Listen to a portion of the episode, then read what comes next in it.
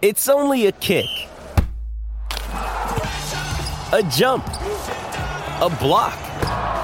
It's only a serve. It's only a tackle, a run. It's only for the fans. After all, it's only pressure. You got this. Adidas.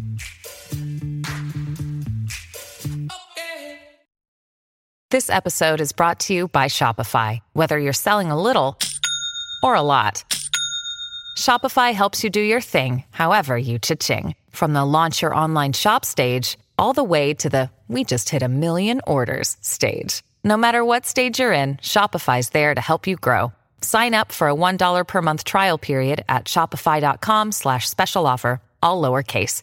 That's shopify.com slash special offer.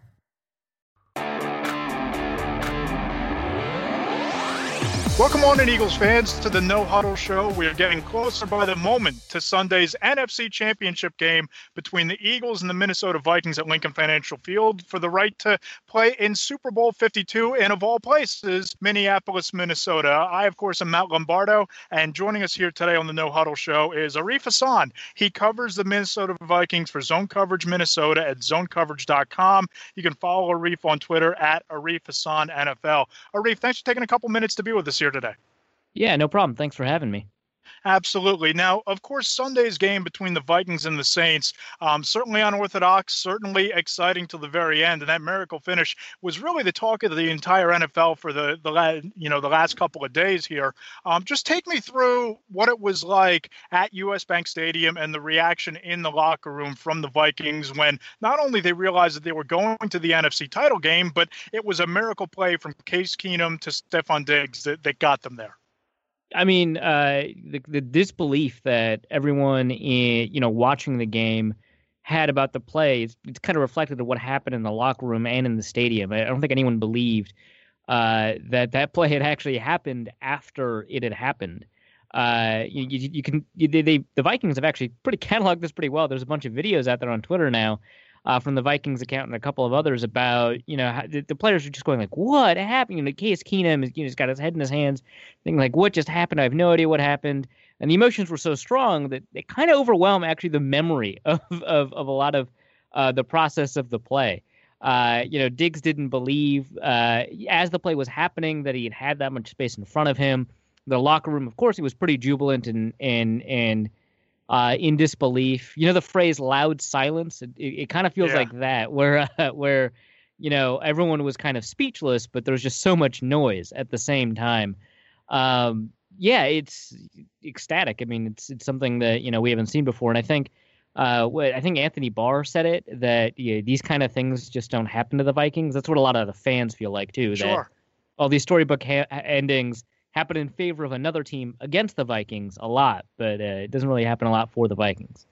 Now, Arif, obviously, there's been a lot of talk here in Philadelphia about the Eagles being underdogs. And there was a lot of anger within that locker room going into the Falcons game last week that the Eagles would have been underdogs at home. And you saw afterwards it was Chris Long and Lane Johnson kind of parading around in those underdog masks. And Lane Johnson actually did the, his interviews at his locker wearing the dog mask that him and Long had bought. Um, is there any worry at all in Minnesota, whether it be players that you talk to or, you know, fans on the outside? that might be nervous that in terms of that emotion, just, you know, that there could be a hangover from that miracle finish, that maybe all of the emotion that went into that play and the celebration afterwards, that there could be a, a risk of a hangover heading into the NFC title game? I think if this was last year's uh, Vikings team, I, I, think that there's a, a, pretty good risk of it. Um, but I think they've learned a lot of their lessons from that, you know, hot five and zero oh start to the loss initiated by the Eagles uh, it last year. Uh, that they've kind of learned how to how to focus and take it, you know, one week at a time and all that cliche. I think you know there's a difference between you know saying, you know, we're on to Cincinnati, we're on to Philadelphia or whatever, and and having a locker room kind of fully committed on task uh, with focus towards that goal. And I think that you know with a coach like Mike Zimmer uh, and and the offensive staff he has around him, the defensive staff he has around him, uh, with Pat Shurmur, George Edwards, I I think they can do a pretty good job of keeping these players focused. They're you know a little bit more of a mature team, uh, and uh, and they've got. I think just they, have got a good kind of support group around them that allows them to to kind of remain on task. So I think there's a risk of a hangover, but I think it's a lot smaller than it would have been um, had the same thing happened uh, in sort of a, a prior season. Now, obviously, these are two really different teams than the Eagles and Vikings that met last year. And you talked about the 5 0 start that the Eagles ended here at the Linc. And that was obviously Sam Bradford was the quarterback over Case Keenum. It was a completely different running back, you know, backfield. But outside of maybe those two elements of the team that we'll get into throughout the podcast here, what's the biggest difference between that team that showed up at Lincoln Financial Field and the one that's going to get off the buses on Sunday? Uh, I think part of it is that everything's kind of come together. The first is, you know, that that Pat Shurmur has had the ability to kind of coordinate and set up an offseason game plan for the offense.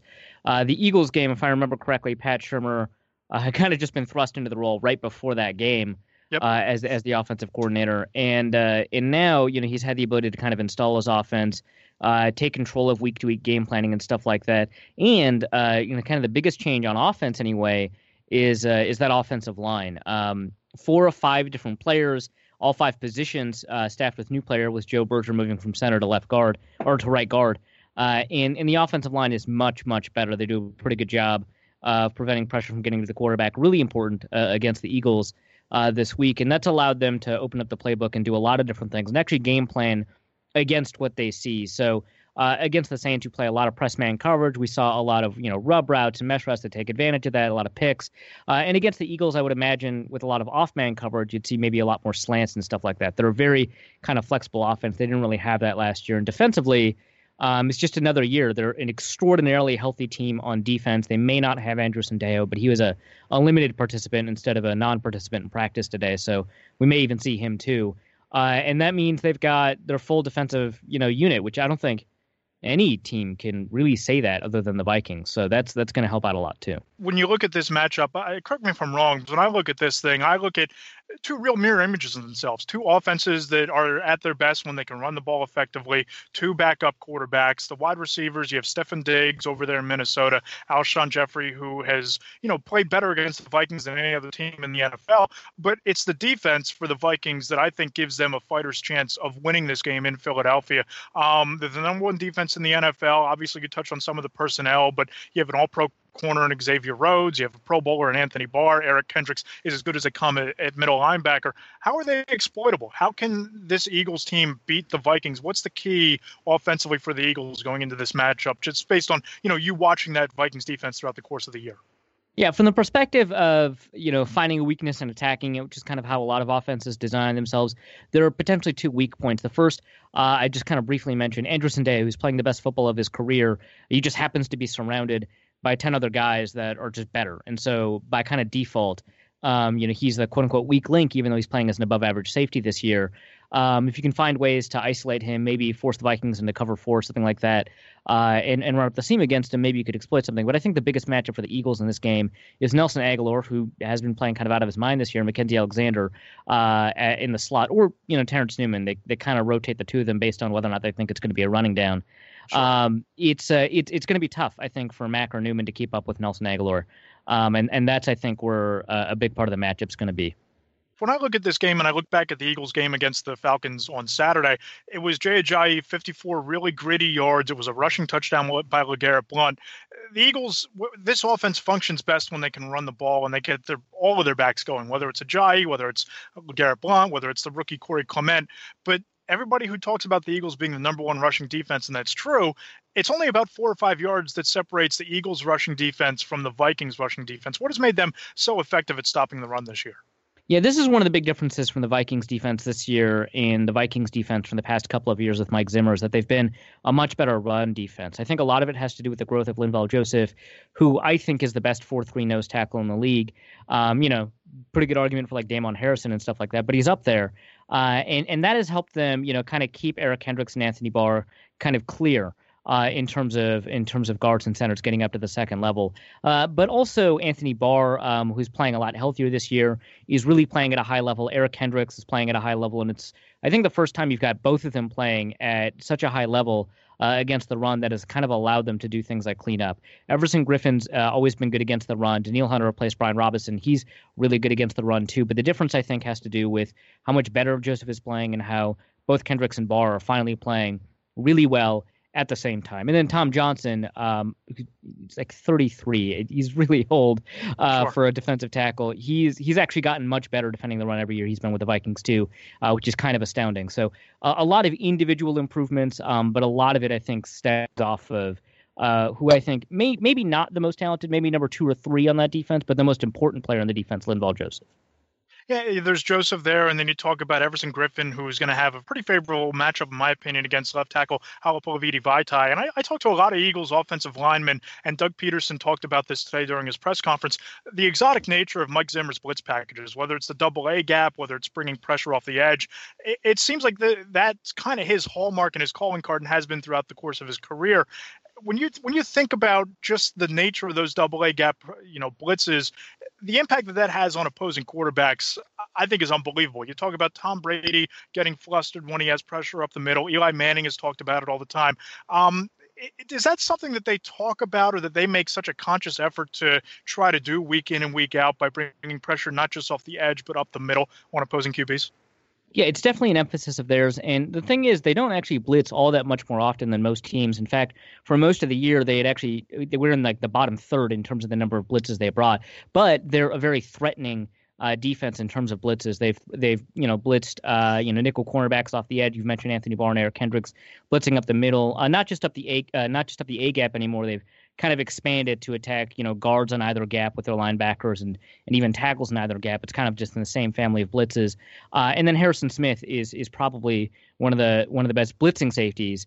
Uh, in the NFL, in addition to sort of all of the other talents that he has, and it really gives them a lot of flexibility to show a blitz. Uh, and often they'll drop back into coverage uh, and and only and only rush four. Um, but because they showed a blitz, you have a bunch of one-on-one matchups and an offensive lineman who's blocking nobody. Uh, and that's really helped them a lot. Even when they do blitz, of course, they they are very talented uh, up front. And and the thing that kind of makes it work really well is the sheer athleticism of both Kendricks and Anthony Barr.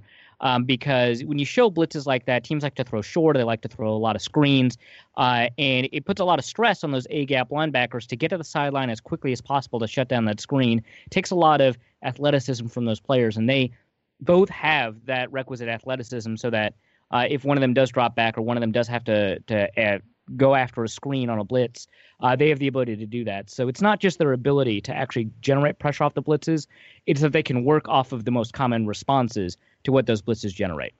Sure. Let's switch gears here and talk about the two offenses in this game a little bit. And I don't know about you, but if anybody told me back in July or August that we'd be sitting here on the precipice of AFC and NFC championship game weekend and it would be Tom Brady and Blake Bortles against Nick Foles and Case Keenum, I would have told them they were out of their minds. I would have told them they were absolutely crazy. And that's what, one of the similarities between these two teams.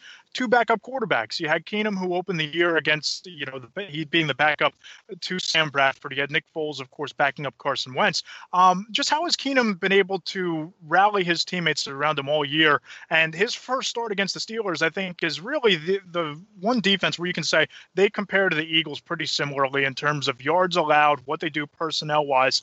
And the Steelers were able to take care of business 20 six to nine. And I know that that was a long time ago, but how have you seen Keenum kind of evolve through the year from that first start back in week two to where he is right now? Well, I think Keenum has been there, has been there's been a couple of sort of evolutions. Um, part of it is that you know his ability to kind of actually take over the locker room and, and, and be more than just a placeholder, um, you know, has allowed him to actually like demonstrate the leadership capabilities that he's kind of always had when he was at the University of Houston, uh, and and that he demonstrated uh, even on a losing uh, team with the Rams. Uh, he's been very well liked wherever he's been. Uh, and has the ability to confidently lead. But you know, it's obviously a lot more than that. There's a lot of really good leaders that don't pan out. Uh, Keenum has grown a lot as a quarterback, both in terms of his ability to kind of lead receivers. He's got a really stellar receiving corps, kind of helping him out with uh, Adam Thielen and Stefon Diggs. Um, but he can he's kind of done a better job of enabling them by putting the ball kind of in better and better spots as the years progressed. But more than that, he has kindly fig- figured out what level of aggression uh, he can kind of get away with or what he should do based on the defense that he's seeing. He's typically a very, very aggressive quarterback, but he doesn't really have, you know, an arm to kind of match that. And so when we saw what he was doing with the Houston Texans, you know, it wasn't really helping him out, and he kept on trying to dig himself out of holes with more and more aggressive passes. Now we're seeing a lot of um, aggression when it's warranted, letting you know Stefon Diggs or Adam Thielen kind of chase down the ball. They're both excellent deep ball trackers. But sometimes when a team sells out against a deep pass, say you know like the Atlanta Falcons, or very often you know what the Eagles do, um, he's willing to throw it short and, and have his receivers break tackles for him instead of sure. having to try and test people deep. Um, so it's that kind of maturity as a quarterback that's really helped him a lot. Now, what's the perception like of Nick Foles and Case Keenum out there in Minnesota? Because when I look at Case Keenum, and I talked to a lot of players in the locker room about this today, Fletcher Cox compared him to a poor man's Russell Wilson. Chris Long says that he thinks he's a gunslinger and he's basically a mini Brett Favre. Um, you look at Keenum's numbers throughout the course of the year, he has the seventh best passer rating in the NFL through 23 touchdowns, and he's really took command of that locker room for Minnesota and kind of, you know, planted his flag as the starting quarterback after the injuries last year to Teddy Bridgewater And Sam Bradford. But here in Philadelphia, you talk to people outside that locker room and fans and certain media uh, types, and they look at this as, oh, you know, Case Bleep and Keenum and, and Case the backup, and not really taking note of what he's been able to do this year. And he's kind of flown under the radar. And I'd imagine that when you talk to Vikings fans, you talk to Vikings players, I'd assume that perception is pretty similar to the outside view of Case Keenum of Nick Foles. How are people kind of looking at Nick Foles going into this game, going into an NFC title game? Yeah, I mean the the team takes their opponents pretty seriously. I mean they've been uh, in the past beaten by quarterbacks that, that people don't hold in well uh, in high regard, and so they kind of take every every matchup seriously um, at this point. So, you know, asking asking players about Nick Foles uh, you're going to get a lot of very serious responses and, and an actual analysis of the kind of things that you know he does well and, and, and what they have to watch out for. But I think that you're right in terms of the way that fans are are viewing uh, Foles here around Minnesota.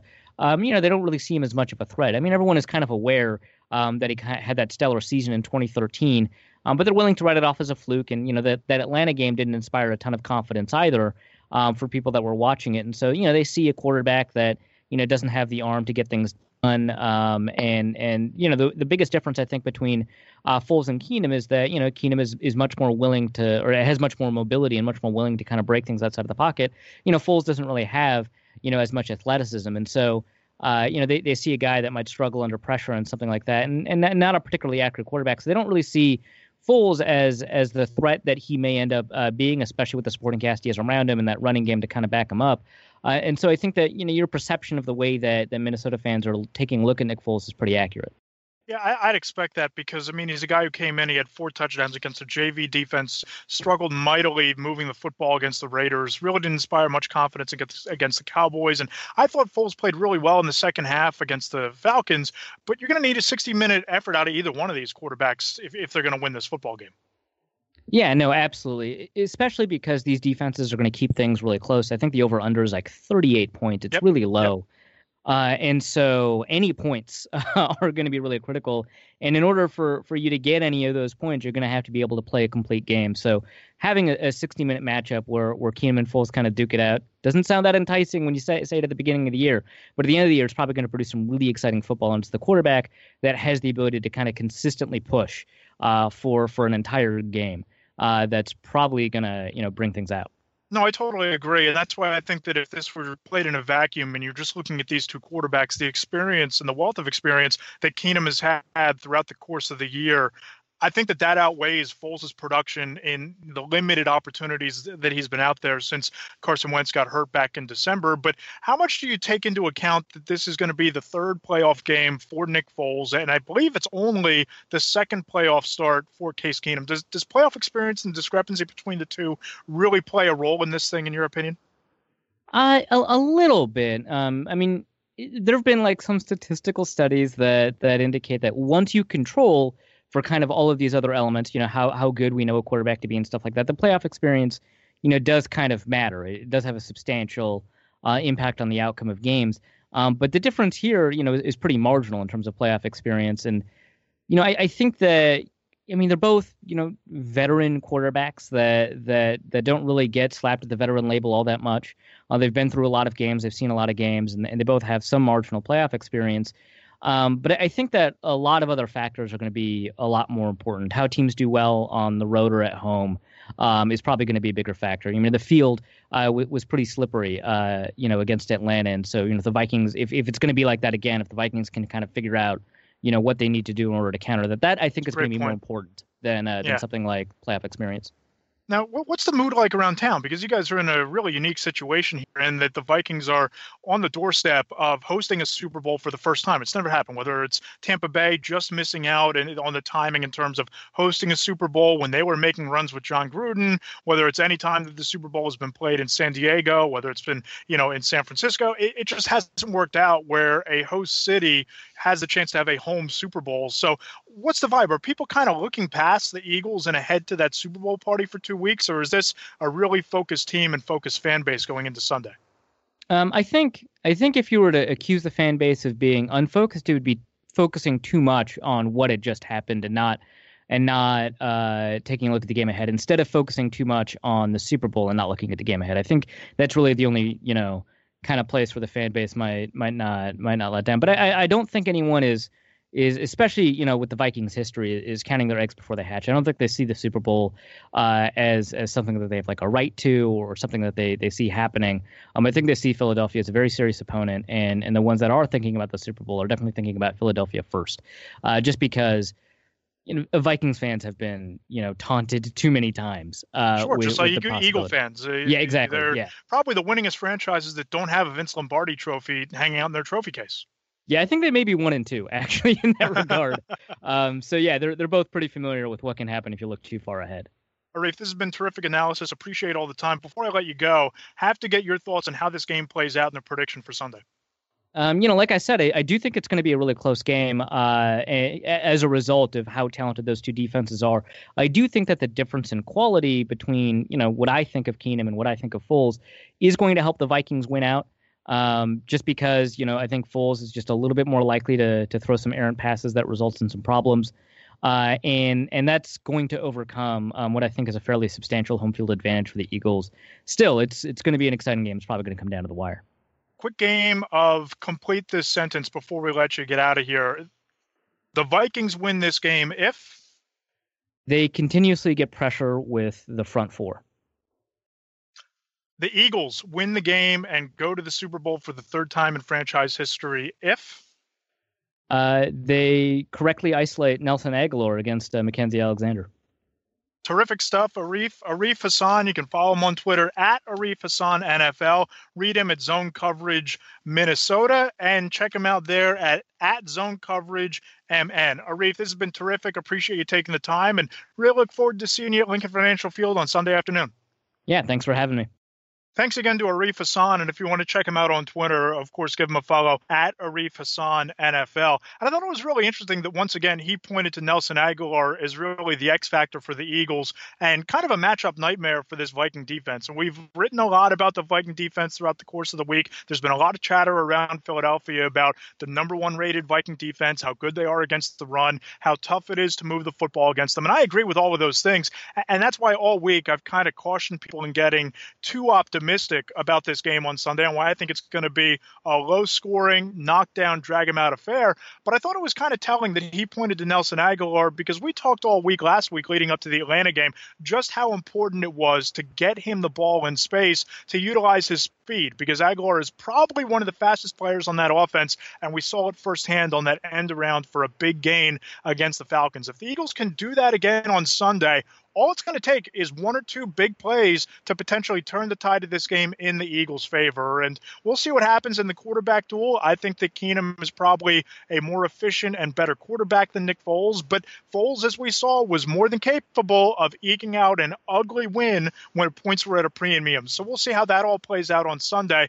And as far as the podcast goes, Eliot Shorr-Parks will rejoin me once again on Friday for our Fan Friday, our Complete Breakdown Friday podcast, and then we'll have the the instant analysis wrap up from Lincoln Financial Field. So thanks again for listening. Thank you for subscribing, as always, on iTunes, on Spreaker, on SoundCloud, on iHeartRadio, following us on YouTube and subscribing there and leaving your comments there. It's always fun to see what people think of each episode. And if you haven't done it already, we'd love to hear your five star reviews, your feedback on the podcast. Give Eliot a follow on Twitter at Eliot Shorr-Parks, and I'm at Matt Lombardo PHL. So until Friday, thanks again for listening to the No Huddle Show. I'm Matt Lombardo. We'll talk to you Friday and uh, get you ready for the game against the Vikings.